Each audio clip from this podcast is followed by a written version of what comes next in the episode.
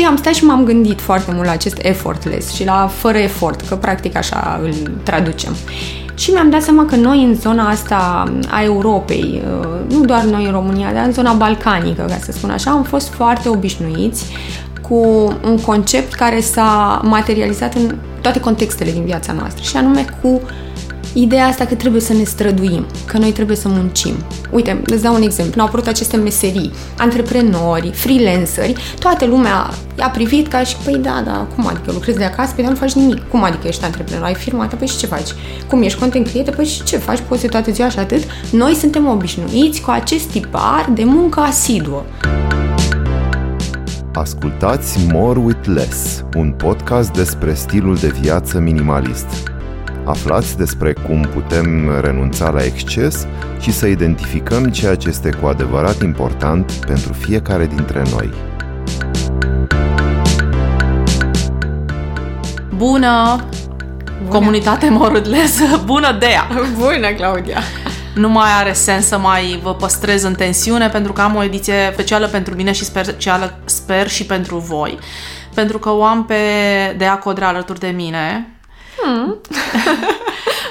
și nu cred că ea are nevoie de niciun fel de prezentare, dar eu o să-mi fac totuși treaba de moderator al acestui podcast și o să vă spun că Chiar dacă o cunoașteți pe Dea din perspectiva de creator de conținut, pentru că da, asta este ceea ce face ea de dimineață până seara și în weekend, ea este de fapt absolventă de psihologie și acest lucru cred că se reflectă în felul în care observă anumite lucruri, le interpretează, le analizează și are o subtilitate care cred că vine din această școală pe care a făcut-o. Și din punctul meu de vedere, când am cunoscut-o pe Dea în persoană, i-am spus că are cel mai frumos feed de Instagram din România. Uh, sinceră să fiu, eu nu mai văzusem așa ceva până la ea și mă bucur foarte mult. Ce observ este că explorează cu discernământ estetic diferite zone ale unui stil vestimentar sustenabil, effortless și personal. Wow, ce frumos! Da, frumos că faci tu frumos și mi se pare că la ea pe feed e așa o liniște pe care eu o resimt în momentul în care scrollez, chiar dacă mă uit la postările tale, chiar dacă mă uit la storiurile tale. E o liniște și ce mai observ um, este că ai spațiu. Ai spațiu în jurul um, a ceea ce vrei să comunici. Fie că este un obiect, fie că este o ținută, fie că este un moment. Mi se pare că îi lași spațiu în frame-ul ăla mic de social media lucru pe care te felicit, pentru că cred că acest spațiu pe care tu reușești să-l creezi este vital pentru a genera acel echilibru și acea stare de calm pe care o are un uh, utilizator în momentul în care se întâlnește cu conținutul tău și e ceva ce eu personal apreciez foarte tare. De multe ori, creatorii de conținut, chiar și cei care susțin un stil de viață minimalist și sustenabil, vor prezenta pe canalele lor de social media opțiuni, variante care se potrivească mai multor personalități și sigur mai multor bugete. Rolul lor este acela de a educa, de a ajuta audiența să facă alegeri potrivite și asumate, care să construiască un stil personal coerent și în care persoana respectivă să se regăsească și să și-l permită și, evident, în care să se simtă confortabil. Așa că, dacă vedeți multe produse pe profilele lor de social media, trebuie să știți că nu toate aceste articole le aparțin. Ele sunt împrumutate de multe ori de la branduri pentru a exemplifica sau pentru a ilustra o ținută, dar nu înseamnă că dulapurile acestor oameni au sute de metri pătrați de rafturi și sertare. Am simțit nevoia să fac această mențiune, acum la începutul discuției cu Dea, ca să încadrăm conversația în liniile unui stil de viață minimalist, asumat și sustenabil, pe care și eu și Dea îl împărtășim, sigur fiecare adaptat la prioritățile din viața noastră și la felul în care trăim noi. Prin urmare, un Bine ai venit de la Moridles, de-abia așteptam acest podcast cu tine. Mulțumesc foarte mult că ești alături de mine aici. Eu îți mulțumesc pentru invitație, chiar mă onorează și dincolo de invitația punctuală, mă onorează foarte tare prietenia cu tine. Și ești un om, uh, da, super uh, valoros pentru mine. Mulțumesc frumos, dar începe să se contureze o prietenie între noi, cu toate că da. nu ne știm de mult timp.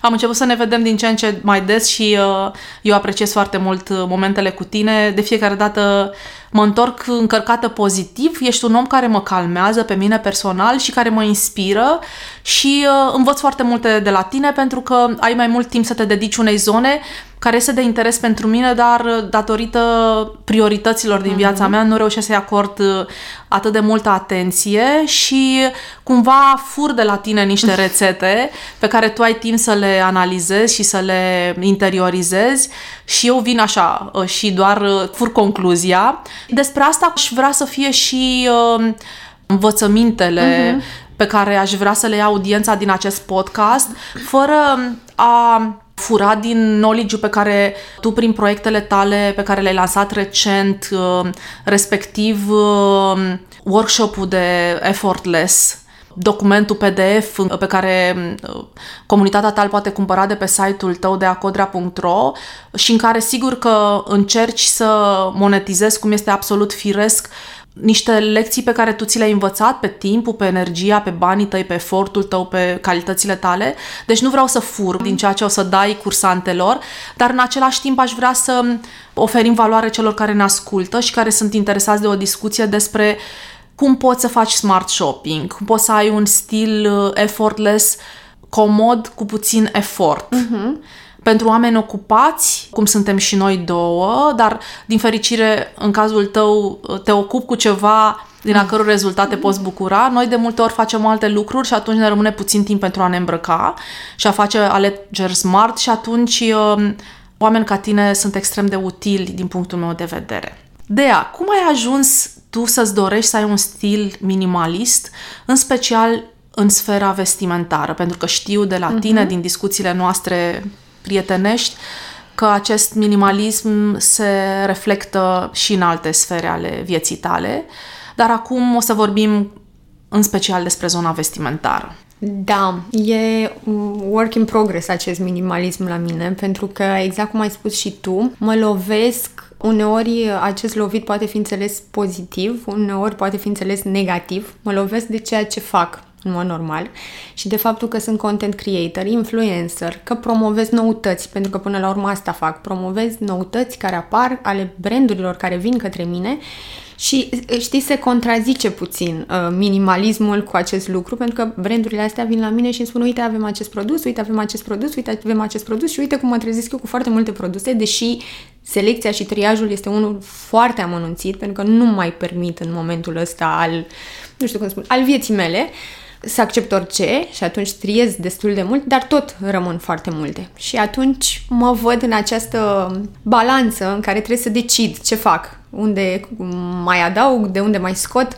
și e așa o luptă, work in progress în fiecare zi să mă țin de ceea ce înseamnă minimalism. Eu zic că mi iese, dar uh, nu-mi vine, de exemplu, la fel de ușor pe cât îți vine ție. Pentru că, da, trebuie să vorbesc despre tendințe, trebuie să mai adaug un uh, item, nu știu, nou pe care mi-l doresc și așa mai departe. Dar funcționez foarte, foarte mult pe principiul ăsta în care ceva intră și altceva iese, pentru că mi se pare normal să păstrez echilibrul ăsta. Nu am fost tot timpul așa. Eu sunt unul dintre acei oameni care s-a mutat dintr-o extremă în alta. Îmi amintesc de anii mei de, nu știu, liceu, să spun așa, sau de începuturile mele în uh, blogging și în social media, când eram orice altceva de-a nu vreo minimalistă, ba chiar numele primului meu blog, primului meu site era Excentrica, E un format așa care avea legătură și cu numele agenției de modeling de care mă ocupam în Pitești, dar când spui ceva excentric, aici era un joc de cuvinte,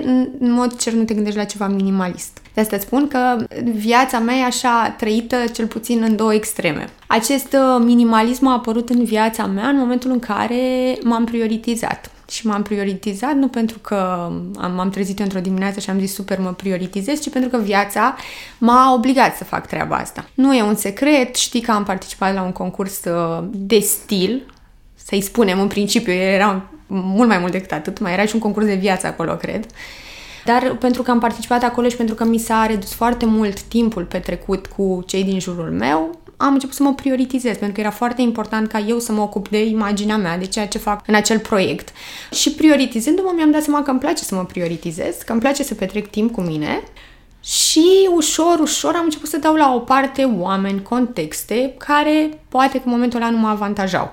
Și slavă Domnului că s-a întâmplat așa, pentru că mi-am dat seama că trebuie să fac curat, pentru că iată tot acest uh, cumul de lucruri de dinainte, din anii precedenți și când spun lucruri mă refer la tot, la haine, la cum vorbeam, pe ce puneam preț, la valorile mele, a trebuit să fac puțină ordine, să fac puțin spațiu, să dau de la o parte lucruri și când am văzut că e ordine, am zis ok, hai să văd cum mi-ar plăcea mie să fiu, pentru că asta e o întrebare pe care ar trebui să ne punem constant și conștient în tot ceea ce ne privește. Cum mi-ar plăcea să fiu tratată, cum mi-ar plăcea să mă îmbrac, cum mi-ar plăcea să trăiesc, în ce spațiu mi-ar plăcea să trăiesc, ce muzică mi-ar plăcea să ascult. Astea sunt întrebări pe care noi ar trebui să ni le punem constant și să le reevaluăm, pentru că s-ar putea ca ce îmi place mie astăzi să nu mai îmi placă peste 3 săptămâni și ok, dar e important să știu lucrul ăsta. Și când mi-am pus întrebările astea, mi-am dat seama că nu îmi plăcea zona în care eram și m-am îndreptat către acest minimalism despre care vorbim astăzi mai complex decât mă așteptam răspunsul. Mie mi se pare că traseul tău este unul pe care l-am regăsit uh, în istoria cel puțin declarată a multor uh, podcaster sau youtuber care vorbesc pe zona asta de minimalism și inclusiv eu am fost uh-huh. în acest exces. Acum nu ne comparăm excesul pentru că nu dau uh-huh. seama până la urmă ce însemna exces pentru mine. Este vorba de felul în care percepem excesul. Uh-huh. Că fiecare dintre noi de fapt are un alt nivel la care e confortabil. Unii oameni vor un minimalism extrem, alții uh, consideră că a avea o varietate este foarte sănătos pentru ei pentru că se pot exprima creativ, poate să-și exprime diverse emoții, diverse stări prin care trec, diverse nevoi pe care le avem, că poate unii dintre noi avem o viață socială sau socioprofesională mai complexă. În același timp, uh, eu am fost într-un exces care a venit în primul rând din acumularea de bunuri, de obiecte, de articole vestimentare, care reprezentau etape din evoluția mea în ultimii 10-15 ani. Păstrasem lucrurile alea cu mine, cu toate că ele nu mai erau relevante și a fost un efort de a mă debarasa de ele și de tot ceea ce reprezentase într-un fel poate evoluția mea, dar eu am descoperit despre mine că a fi liber era mai important decât a avea lângă mine niște obiecte care erau încărcate poate de nostalgie. Pentru mine e mai importantă această fluiditate, această lejeritate, această libertate pe care o obțin și da, sunt momente în care trebuie să renunț la lucruri.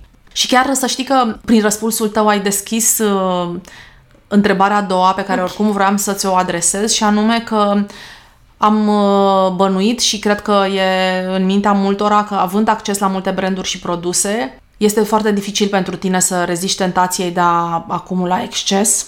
Recunosc că și eu am perioade și perioade. Chiar și după șase ani de când sunt în acest uh, stil de viață minimalist, tot îmi este dificil și stau și mă gândesc um, că pentru tine e mai greu. Eu mă gândesc că tu o faci pentru că fiecare dintre noi are nevoie să evolueze în acest stil. Și uh, ne uităm către persoane ca tine, a căror uh, conținut este inspirațional și educativ în același timp, să ne învețe să construim ținute mai bune decât am făcut-o. Să ne învețe să fim noi mai creativi, mai expresivi, poate cu ținutele noastre. Așa traduc uh, conținutul care vine din un canal ca al tău. Nu-l uh, traduc ca venind de la o persoană care mă îndeamnă spre exces și spre mm-hmm. shopping, ci ca o persoană care poate atrage atenția asupra unui aspect, asupra unei posibile combinații la care nu m-am gândit și în felul ăsta poate fie mi valorific mai mult mm-hmm. garderoba, dulapul, fie pot să-mi achiziționez ceva și să port mai des un articol pe care l-am și poate nu știu să-l combin în atât de multe moduri. Mă bucur că spui lucrul ăsta pentru că face parte așa din dorințele mele sau din scopul meu. Pe lângă acest uh, feed de care tu spui și îți mulțumesc pentru compliment, care e foarte frumos și care să știi că de multe ori vine cu o presiune foarte mare, pentru că dacă am vreun viciu în această viață, eu nu beau, nu fumez, dar da, am acest viciu ca feed-ul meu de Instagram să arate cât mai bine și îmi mănâncă, să știi, destul de multe resurse treaba asta, destul de mult de gânduri, destul de mult planning, uh, dar uh, cu toții avem vicii, al meu este acesta. Dar pe lângă imaginea asta care să te inspire, să te liniștească când intri la mine pe feed, îmi doresc foarte mult să rămâi cu ceva. Și eu cred că în 2024 este foarte important dacă alegi să fii creator de conținut, în orice formă ai fi tu, pe YouTube, pe Instagram, pe TikTok, pe habar n-am că sunt mulțime de platforme, sau chiar și în viața reală, vrei tu să inspiri pe cei din jurul tău, familia ta, cred că e important să atingi așa, măcar unul dintre uh, trei lucruri esențiale, și anume dacă ne uităm în jurul nostru, uh, contentul care are succes este cel care șochează, ăsta bubuie, este cel care inspiră, la care te uiți așa, pe care nu-l poți atinge. Știi, te uiți și zici, mmm, ce mi-aș dori să fiu și eu pe plaja aia și să fac nu știu ce. Și este cel educațional, care te învață ceva. Tu rămâi cu ceva de acolo. Cam acești trei piloni se spune că ar fi uh, de succes dacă vrei să creezi un conținut care să explodeze, care să se autopromoveze. Dacă până acum 2 ani, să spun, era mai degrabă în sfera aia în care te uitai la mine pe Instagram și ziceai, wow, îmi doresc și eu așa, e, acum am doresc mai degrabă ca oamenii să se uite și să zică, ok, eu cu ce rămân de aici? Bun, ce m-a învățat fata asta astăzi? A, m-a învățat că, uite, bluza asta se poate purta așa și așa. M-a învățat că bluza asta este dintr-un material natural. M-a învățat că bluza asta din material natural poate fi îngrijită astfel. M-a învățat că, uite, dacă vreau această bluză, în momentul ăsta este la reducere în X loc. Eu asta îmi doresc ca oamenii să afle când intră pe contul meu și dau două clicuri. Din două clicuri să rămână cu o informație. Dacă eu astăzi am reușit să fac asta și un om care s-a uitat la mine pe Instagram a rămas cu o informație, mă declar mulțumită. Și cumva ăsta este scopul, să pot într-o formă sau alta să aduc ceva în plus pentru tine. Nu doar o imagine frumoasă și atât. Iar treaba asta cu minimalismul sau cu curentul ăsta effortless pe care eu încerc să îl promovez și să vorbesc despre el și o tot fac de vreo 2 ani încoace prin diverse uh, forme, inclusiv pe canalul meu de YouTube cu seria de Fashion Talks. Acum, da, s-a materializat în acest workshop și în acest ghid online. Uh, Știi, am stat și m-am gândit foarte mult la acest effortless și la fără efort, că practic așa îl traducem. Și mi-am dat seama că noi în zona asta a Europei, uh, nu doar noi în România, dar în zona balcanică, ca să spun așa, am fost foarte obișnuiți cu un concept care s-a materializat în toate contextele din viața noastră și anume cu ideea asta că trebuie să ne străduim, că noi trebuie să muncim, Uite, îți dau un exemplu. Au apărut aceste meserii, antreprenori, freelanceri, toată lumea i-a privit ca și, păi da, da, cum adică lucrezi de acasă? Păi da, nu faci nimic. Cum adică ești antreprenor? Ai firma ta? Păi și ce faci? Cum ești content creator? Păi și ce faci? Poți toată ziua și atât? Noi suntem obișnuiți cu acest tipar de muncă asiduă, în care, domne, noi ne străduim, muncim de la 8 la 7 în fiecare zi. Aia înseamnă muncă, ăla înseamnă succes, ăla înseamnă un rezultat. Nu poți să-mi spui că vii tu, da, ok, și lucrezi într-o agenție de publicitate, ei, da, și ai desenat două lucruri acolo și ai luat nu știu câți bani și le-ai făcut și în 10 minute. Pentru că oamenii nu înțeleg că aia de fapt înseamnă informație, că aia înseamnă research, că ăla înseamnă uh, lucruri în care tu ai investit foarte mulți ani. Noi vedem, tindem, din păcate, să vedem lucrurile în spațiul ăsta balcanic într-o formă din asta în care, domne, nu, munca se poate măsura în ore, în forță, în, știi? Trebuie da. să ne străduim. Și din păcate se vede chestia asta și în stil, dacă te uiți. Există oameni cărora nu le pasă de stilul personal, nu le pasă, pur și simplu nu interesează, hainele sunt funcționale și atât. Și există oameni la care trebuie să se vadă. Să se vadă că au bani, să se vadă că au putere, să-și spună multe lucruri pe ei, să se îmbrace mult, pentru că asta înseamnă că te-ai străduit. Dacă tu acum ieși din casă într-un tricou și o pereche de jeans, nu contează că sunt APC, nu contează Păi mie nu-mi transmis că te-ai străduit, Claudia. Ce-ai făcut? Ți-ai pus un tricou și o pereche de jeans? Eu trebuie să văd că tu te-ai străduit. Știi? Și atunci avem tendința asta. A, păi stai că îmi pun și o geacă cu un logo. Îmi pun și niște pantofi cu toc sau niște pantofi care atrag privirile. Știi? Și automat eu mă simt, păi se vede că m-am străduit. Îmi pus cum să mă duc la o întâlnire, eu așa, într-un tricou și niște jeans, știi? E foarte ciudat dacă te gândești la asta, mi se pare că o avem la nivel de subconștient cu toții. Pentru că avem dorința asta de a se vedea că ne-am dat interesul. Ori treaba asta cu effortless-ul vine fix, fix în opoziție cu acest interes și cu această idee de a te strădui. Că vine dintr-o poziție mult mai... Mie îmi place să spun că minimalismul este un curent din care privim lucrurile nu neapărat că ai mai puțin, ci că ești mai conștient de ceea ce ai. Tu ești foarte conștient de tine, de așezarea ta în lumea asta, de câte haine ai în dulap, de ce ai hainele alea, de ce ai brandurile alea, de ce mai ai nevoie de încă o pereche de jeans. Adică cumva din întrebări puse constant și conștient, care pe tine te pun în contact direct cu hainele tale. Eu dacă te întreb pe tine acum, tu promotoarea stilului minimalism, câte tricouri ai în garderobă, tu vei ști să-mi spui lucrul ăsta. Ei, sunt persoane care nu știu câte tricouri au, sunt persoane care nu știu câte perechi de jeans au pentru că nu sunt conștiente de acest stil, de stilul lor, de ceea ce au acasă, de câte haine au, de câte poartă. Dacă te întreb care sunt blugi pe care îi porți cei mai des, o să știi să-mi spui, pentru că ești conștientă de achizițiile tale. Știi, și asta mi se pare, de fapt, că e important să fim conștienți, indiferent că minimalismul eu îl traduc în 5 tricouri și tu îl traduci în 50. Dar e important să fii conștientă de acele achiziții. Iar stilul ăsta effortless vine și el tot dintr-o conștiență, că tu știi de fapt care sunt uh, lucrurile care te avantajează, știi de fapt care este silueta ta, știi de fapt ce-ți place, ce nu-ți place, știi ce culori ți se potrivesc. Și pe toate aceste lucruri de care ești conștientă, îți e mult mai ușor să le accesezi și să te îmbraci. Asta mi se pare de fapt că stilul effortless în primul și în primul rând îți pune niște întrebări și uite, ca să-ți dau așa un insight, așa se și deschide workshop-ul meu cu niște întrebări. Eu nu vin acolo să spun ție cum să te îmbraci, eu vin acolo să te întreb niște lucruri, care mai apoi să spună ție cum să te îmbraci, îți spui tu ție, prin răspunsul la întrebările alea. Ca ai spus la începutul uh, discuției noastre, ai punctat că am terminat psihologia și eu cred că are, da, o legătură mare cum percep eu stilul effortless? Pentru că te invită în primul rând la o introspecție și la o discuție a ta cu tine. Și după ce lucrurile astea sunt mai clare, abia atunci poți să începi să construiești. Și nu-i deloc întâmplător că ne preocupă stilul ăsta effortless și minimalismul și um, conștiința asta față de ceea ce purtăm, față de ceea ce avem, la o anumită vârstă. Pentru că de la o vârstă încolo încep să spui astfel de întrebări. Până la 25 de ani nu vrei să te cunoști. Tu vrei să-i cunoști pe ceilalți. Da. Și atunci, cu cât te apropii așa de un 30 de ani, în cazul celor norocoși, că se poate întâmpla și pe la 40, încep să spui mai des întrebările astea, să te intereseze mai tare ce-ți place ție, ce vrei tu. Nu mai e despre ce le place celorlalți, cum să faci să-i mulțumești pe ceilalți. Și atunci, pentru că focusul se mută asupra ta, automat că investești timp acolo. Aș vrea să te întreb legat de primul aspect pe care l-ai spus, că ne străduim prea mult pentru că vrem să se vadă efortul.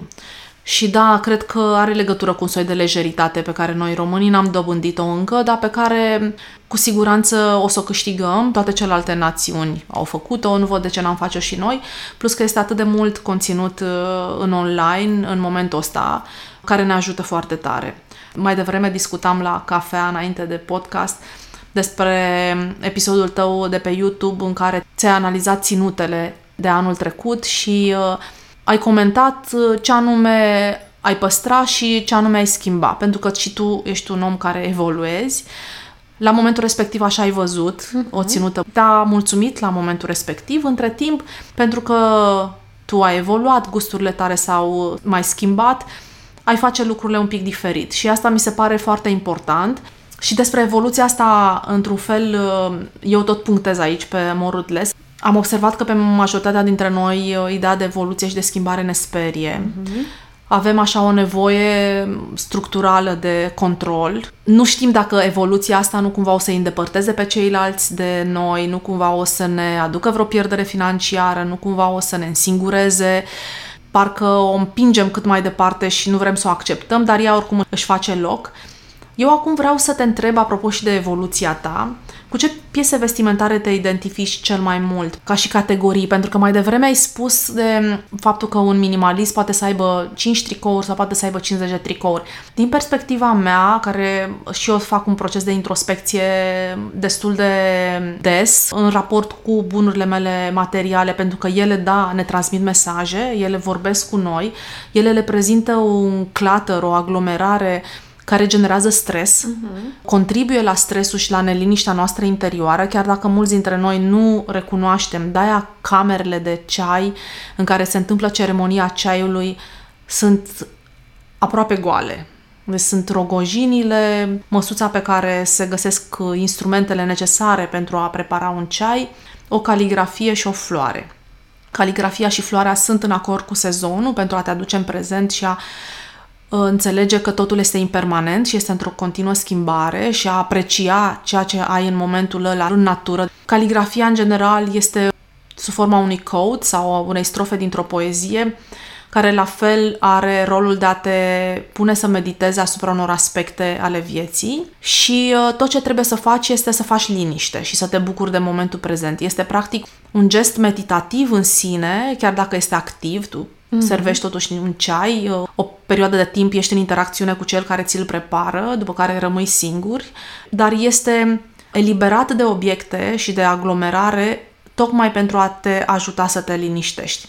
Și atunci mie mi se pare că în demersul ăsta de minimalism, în căutarea mea cel puțin, de libertate și de calm, pentru că astea sunt cele două căutări ale mele personale, îmi doresc acest spațiu din care să crez și din care să crez. Ce să crez deocamdată acest podcast, vom vedea. Nu mi-am dezvoltat foarte mult creativitatea, eu am făcut facultatea de farmacie, deci m-am dus pe zona asta realistă, cum se zice, de a științelor exacte, deci nu am exersat această parte a creierului și din personalitatea mea și vreau să văd dacă ea are un potențial și în ce zonă.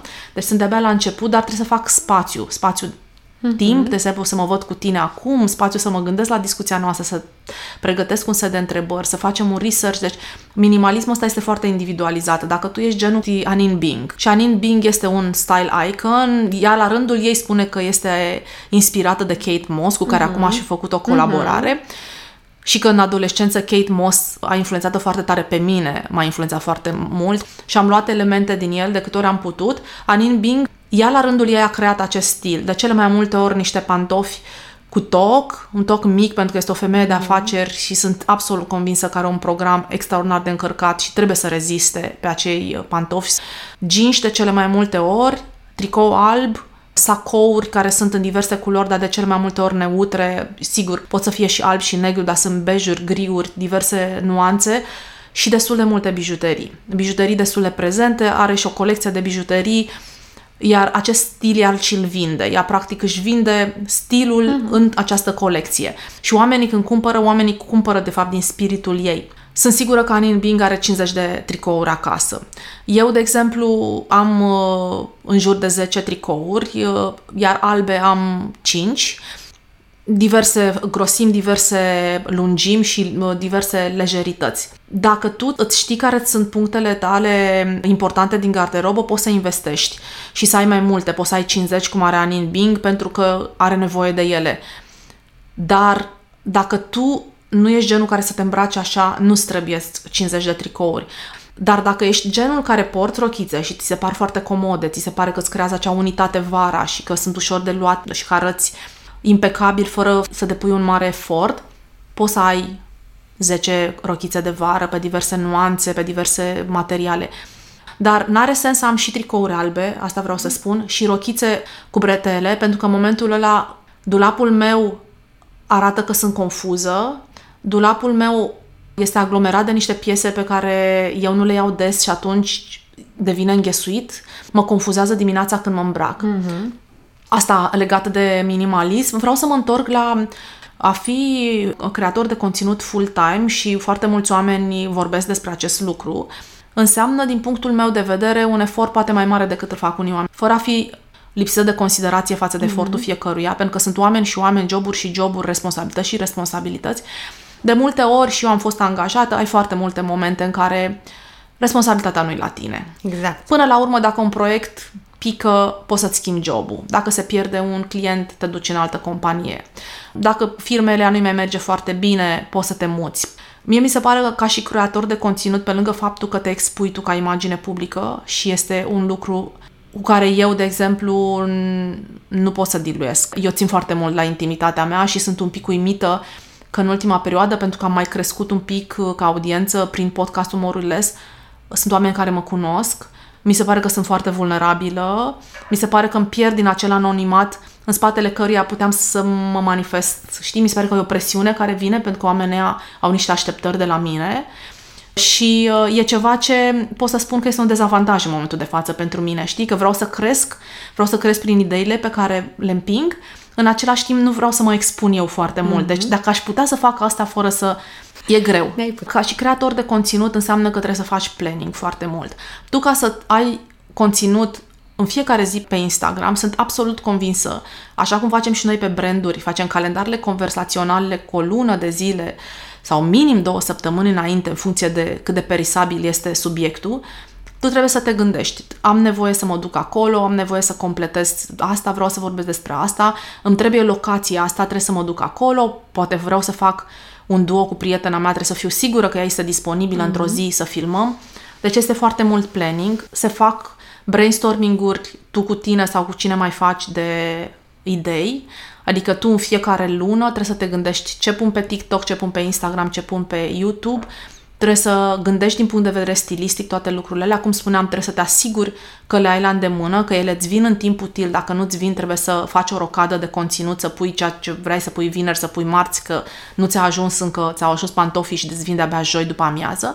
Deci tu ești scenarist, să spunem, îți faci setup-ul, tu îți faci make-up-ul, tu îți faci uh, părul, tu îți faci styling-ul, te mai ajută cineva, să spunem, pe zona de lumini și de filtre. Asta pentru că ești norocoasă. Asta pentru că ești norocoasă. După care faci partea de editare, partea de uh, community management, pe care nu trebuie să o neglijăm, partea de client service, pentru că toate parteneriatele pe care le faci cu brandurile înseamnă comunicare pe mail, uh-huh. înseamnă contracte, bine, concepte pe care tu le trimiți la aprobat, ele suferă, deci... uh, sunt niște feedback-uri, modifici conceptul, trimiți scriptul din nou, se aprobă, trebuie uh, făcut contractul, trimisă factura, plătită, deci este o muncă de legal, de contabilitate, de client service, de concept, de realizare, de community management, copywriting, editare, video, foto, de care eu nu știu câți dintre noi am avea pregătirea și disponibilitatea să le facem. Și ai responsabilitatea tu singură. Tu nu poți să dai vina pe nimeni, știi? Mm-hmm. Noi putem să mai dăm vina, a, nu... Ne-a făcut col- legal sau... Da, da. Mm-hmm. tu nu ai pe cine să dai vina, știi? Și când vorbești despre lucrurile astea și le pui așa la liniuță în uh, conversație, îmi dau seama că mă iau un pic așa cu anxietate.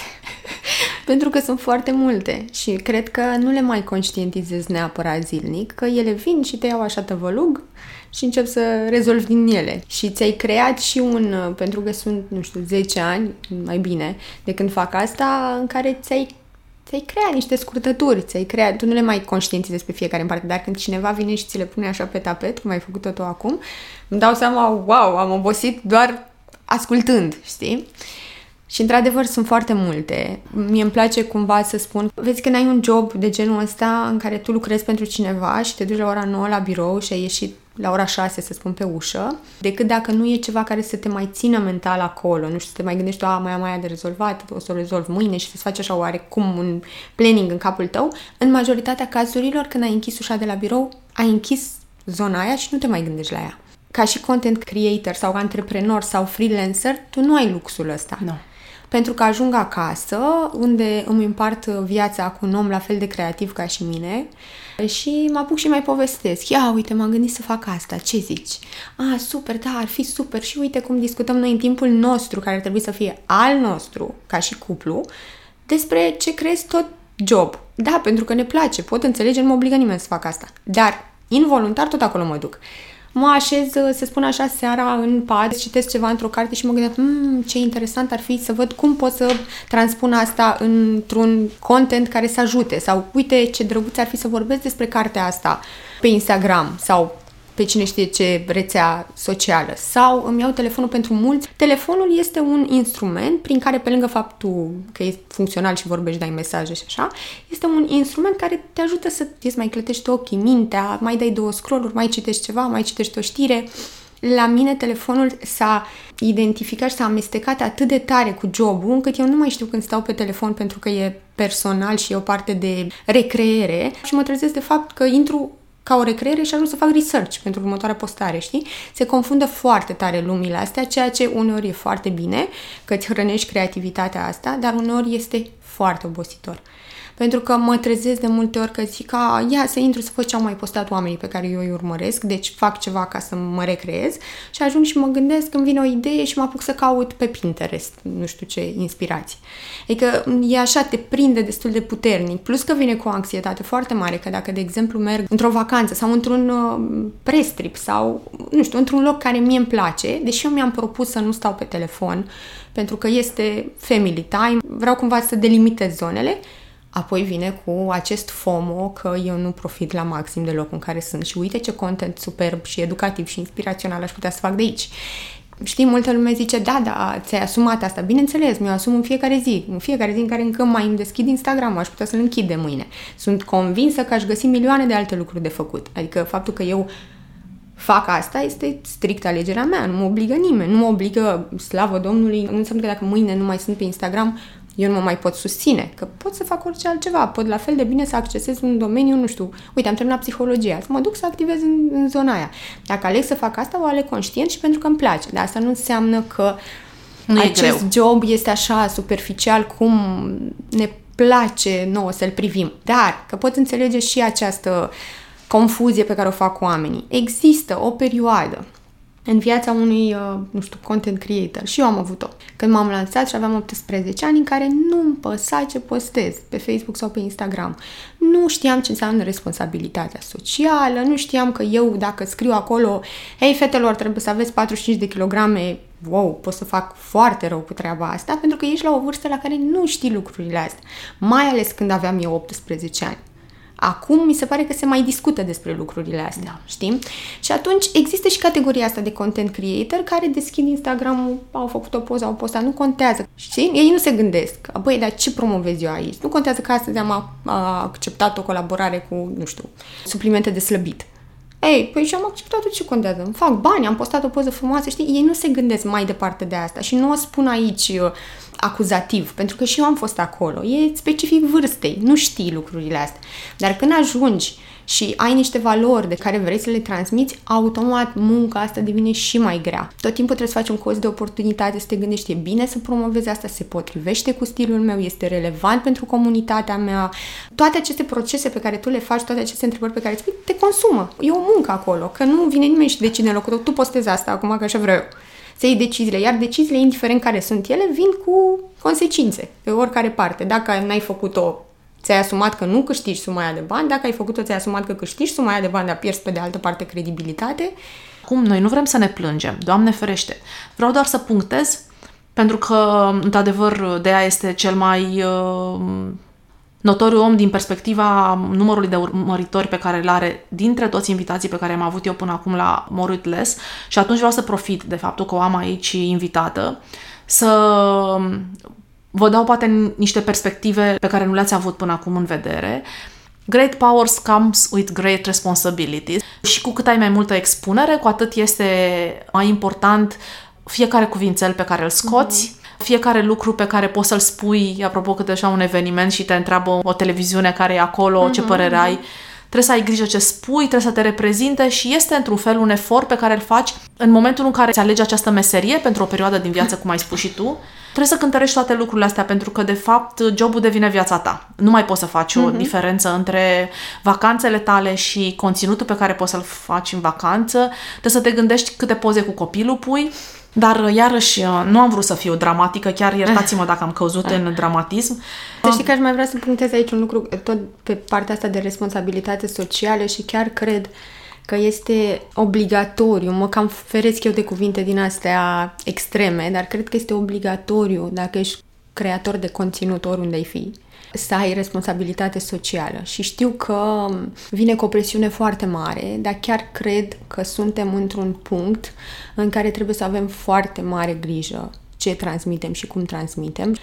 Sunt o persoană foarte indulgentă, nu vreau să mă înțelegi greșit, dar Cred că jobul tău cu asta începe atunci când ești creator de conținut. Să ai foarte, foarte mare grijă ce scoți pe gură și ce promovezi și știu că asta vine în, într-un contrapunct cu naturalețea pe care cu toții ne dorim să o vedem pe Instagram sau Știi? Spui, a, eu vreau să văd persoane care vorbesc cum le vine la gură și spun ce simt, așa, real și eu nu vreau să văd asta. Pentru că persoanele alea inspiră mase de oameni.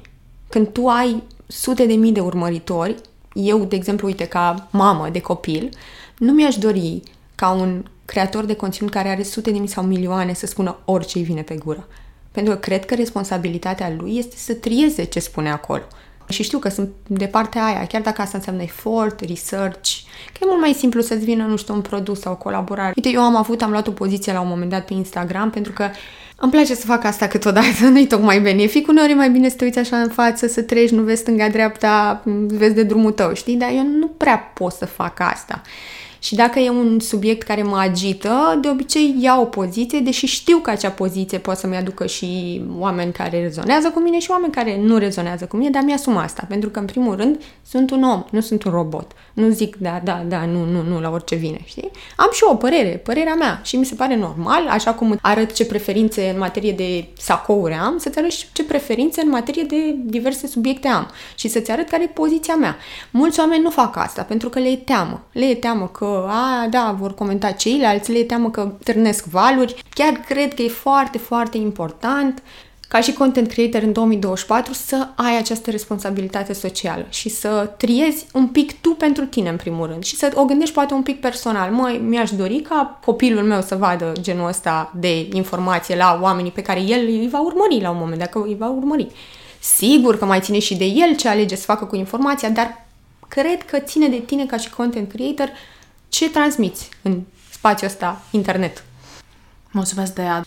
E mai uh, fierbinte uh, podcastul decât mi-am imaginat, pentru că am atins niște subiecte mai uh, de suflet și un pic mai filozofice și poate cu implicații sociale. Mă bucură foarte tare că ai deschis acest subiect și că ți-ai permis să discuți despre asta. Apreciez curajul tău și știu că nu este ușor în momentul în care ai construit o imagine și este foarte mult efort în spate și foarte mulți ani în care îți asumi o coerență și o disciplină și o consecvență, lucrurile astea te pot costa, cum ai spus uh-huh. și tu, mhm. te pot costa relații cu branduri, te pot costa, în primul rând, foarte mult uh, hate, care îți încarcă mesageria și care te afectează psihologic și, sigur, poți să pierzi o parte din urmăritor sau, din contră, poți să câștigi o parte din urmăritor pe care nu ți-i dorești, care apoi uh, nu mai reprezintă corul dar uh, eu cred că e important să discutăm despre asta. Cum ai spus și tu, suntem în 2024, nu ne mai permitem să mai ne jucăm cu lucruri și cred că tre- fiecare dintre noi trebuie să decidă pentru el. Uh-huh. Dar da, uh, dacă la televizor ai un disclaimer, uh-huh. în momentul în care auzi o anumită informație din gura de pe canalul unui om care pare că crede în ea,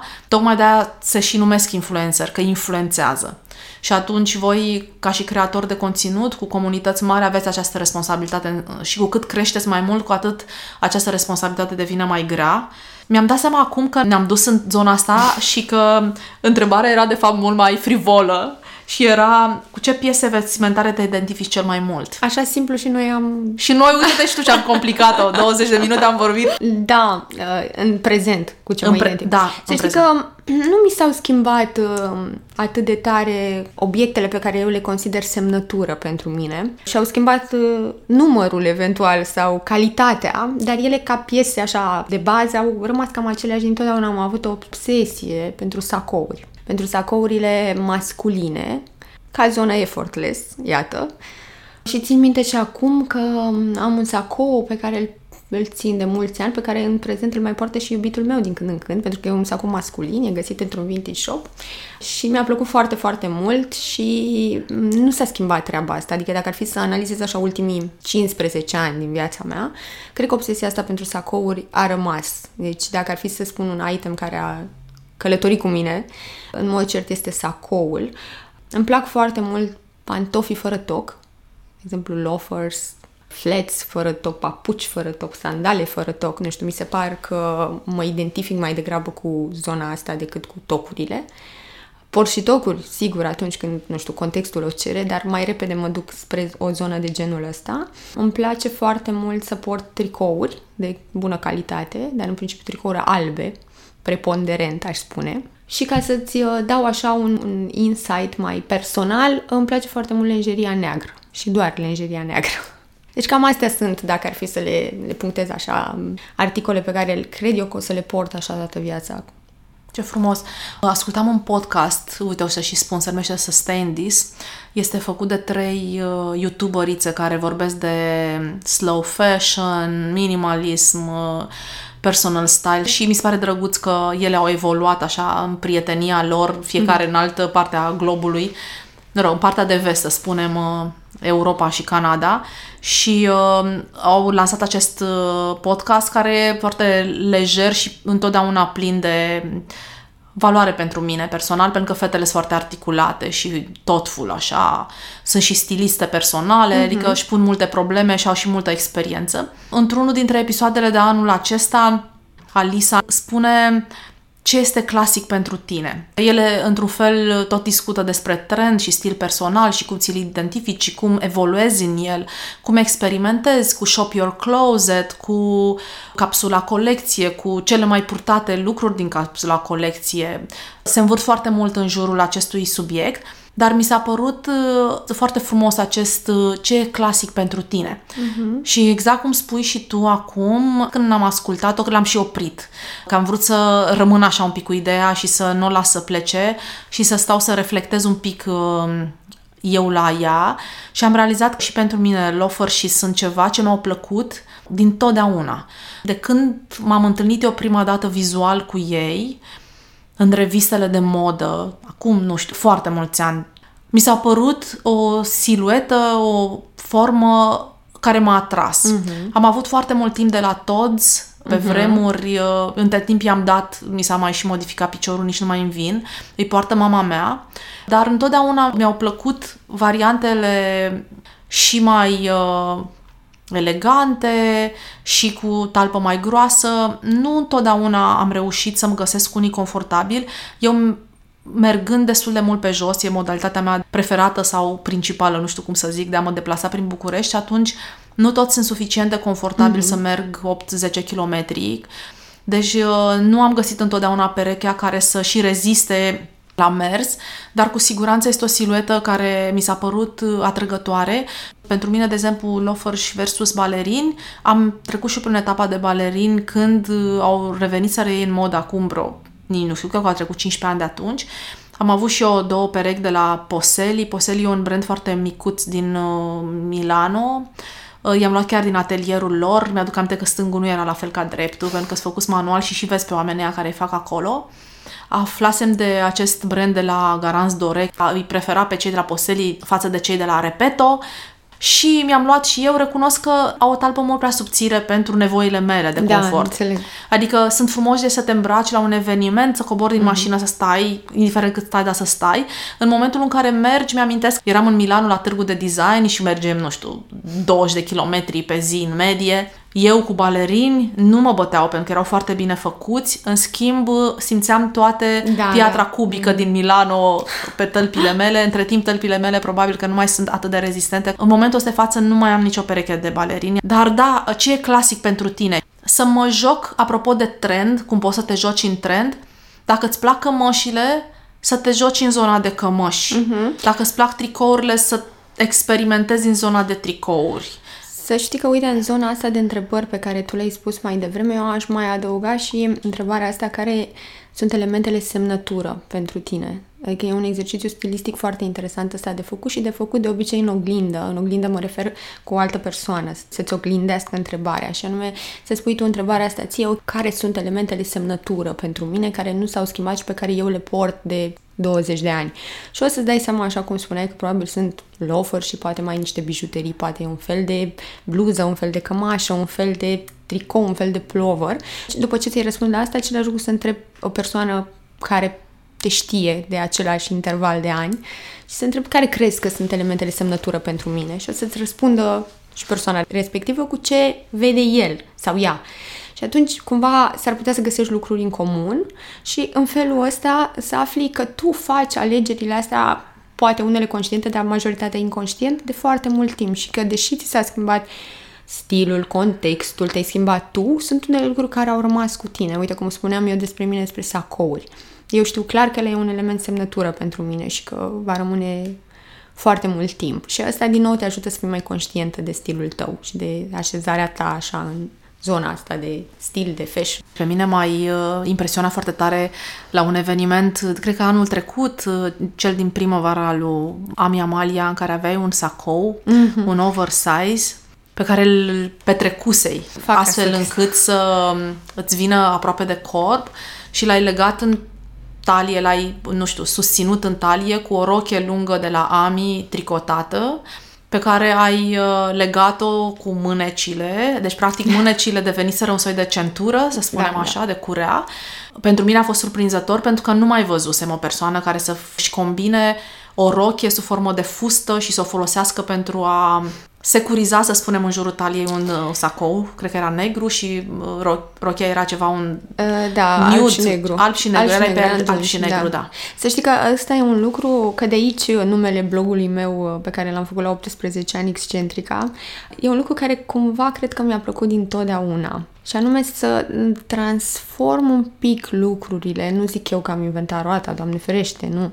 Dar tot timpul mi-a plăcut să am uh, lucrurile un pic diferite și cred eu că are foarte mare legătură cu faptul că um, atunci când eram eu mică, părinții mei au divorțat, mie mi s-a schimbat total viața, m-am mutat la țară unde stăteam cu bunica mea și mergeam la școală acolo și mi se părea că am nevoia asta de a fi un pic diferită și nu diferită prin hainele pe care le purtam, că nu te gândi că mergeam odată la trei luni la oraș cu mama mea să mai îmi cumpere câteva lucruri, dar prin a modifica atât cât puteam eu anumite lucruri și făceam treaba asta constant, tăiam lucruri, puneam fusta pe post de rochie, rochia pe post de...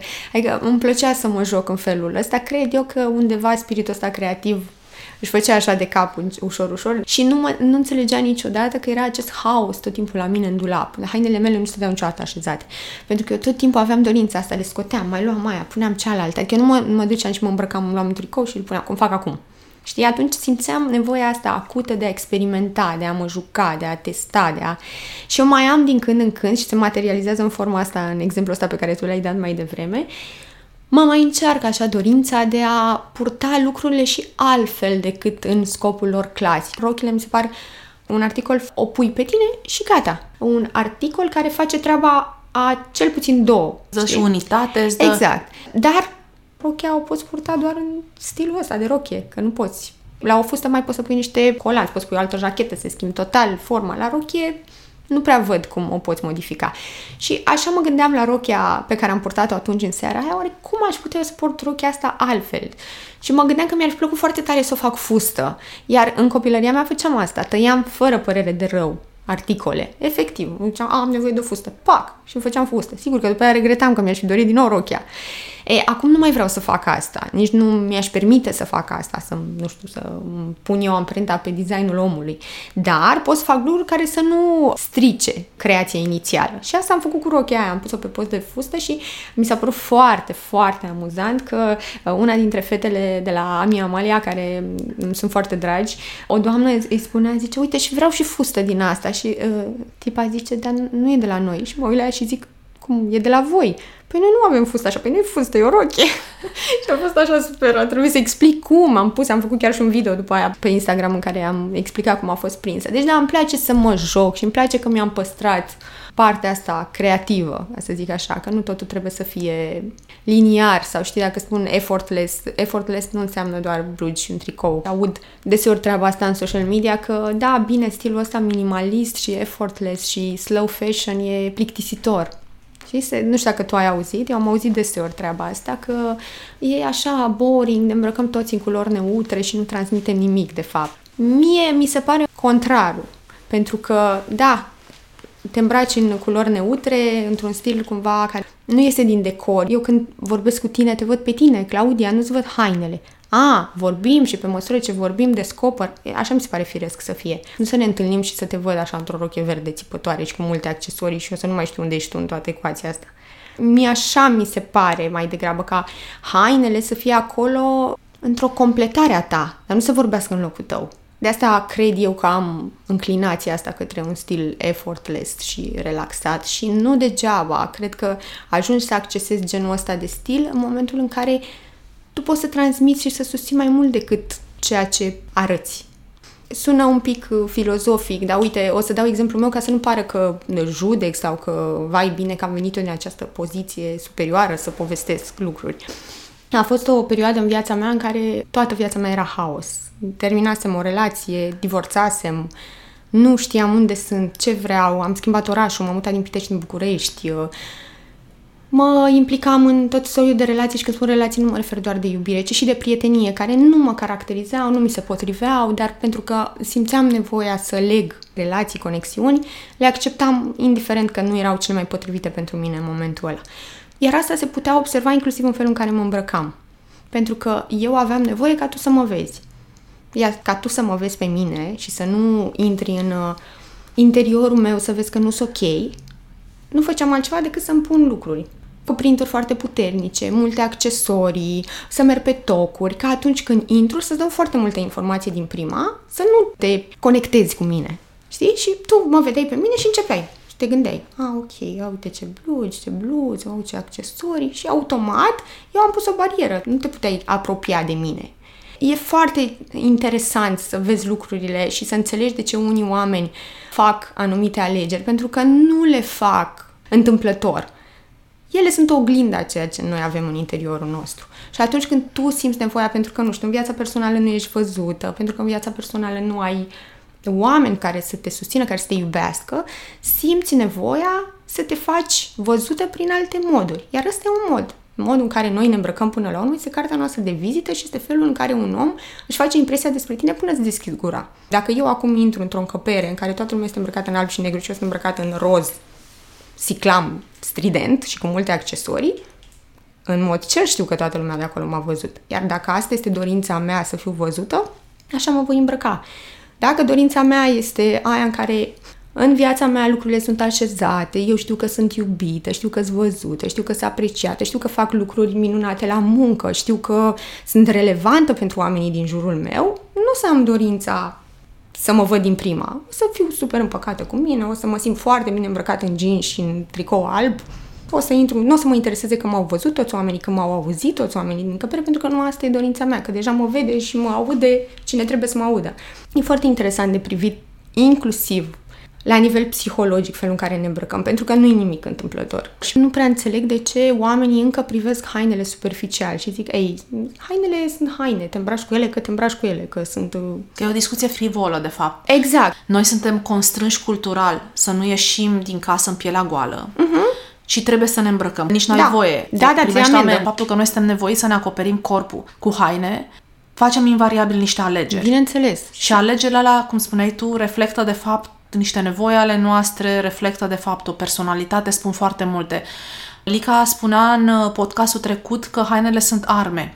Când ne gândim la arme, ne gândim la putere și la distrugere și la impunere, îmi impun punctul de vedere, domin o conversație, un grup de oameni. Nu doar despre asta mm-hmm. este vorba. Pentru mine, de exemplu, poate să fie o armă discreția. Faptul că vreau să ascult mai mult mă duc ca să mă relaxez, mă duc mhm. la o întâlnire, vreau să văd ce mi oferă. Ieri am fost la un workshop de ceai, am vrut să văd ce pot să învăț. M-am gândit cum să mă îmbrac înainte. Nevoia asta mea de a îmbunătăți lumea. Doresc să-i ajut pe ceilalți să aibă o viață mai bună. Sigur, subiectiv, ce cred eu că este o viață bună, dar îmi doresc foarte mult să am un impact pozitiv. Cu cât înaintez în vârstă, cu atât această motivație a mea devine mai puternică mm-hmm. de a da înapoi, de a contribui, de a împărtăși din experiențele mele, de a-i ajuta pe ceilalți. Știu că până nu trăiesc o experiență, nu au cum să înțeleagă beneficiile da. sau să-și ia lecția cu adevărat. Lecțiile ți iei din experiențe trăite, nu din experiențe povestite, dar parcă tot nu mă pot opri, a nu împărtăși din lucrurile pe care eu le aflu. Eu recunosc că neavând copii am mult mai mult timp la dispoziție și pot să citesc mai mult, pot să mă văd cu mai mulți oameni și atunci tot knowledge-ul ăsta pe care eu îl acumulez în această perioadă îmi doresc să-l dau mai departe. Motivația mea este una altruistă, așa îmi place să cred. Și m-am dus acolo și mi-am dorit să mă îmbrac discret și mi-am pus niște culori destul de neutre uh-huh. și nu am vrut să las la iveală tot knowledge ăla pe care Claudia l-a acumulat despre ceai, pentru de ce mă duc eu acolo, mă duc să mă relaxez. De aia vom împărți acest episod în două. Așa că punem punct părții întâi și ne revedem cu Dea. Voi o să o reascultați probabil peste o săptămână, două distanță. Eu o să am bucuria să o ascult în continuare. Am o listă de 10 întrebări pentru Dea, așa că mulțumesc pentru prima parte a discuției. Cu drag. Ascultați-ne și în continuare. Ați ascultat podcastul More with Less puteți lăsa comentarii și sugestii pentru viitoare subiecte de discuție despre minimalism pe pagina de Instagram More with Less, scris cu underscore. Găsiți un link în descriere către pagina de Instagram și până data viitoare să încercăm să fim bine cu puțin.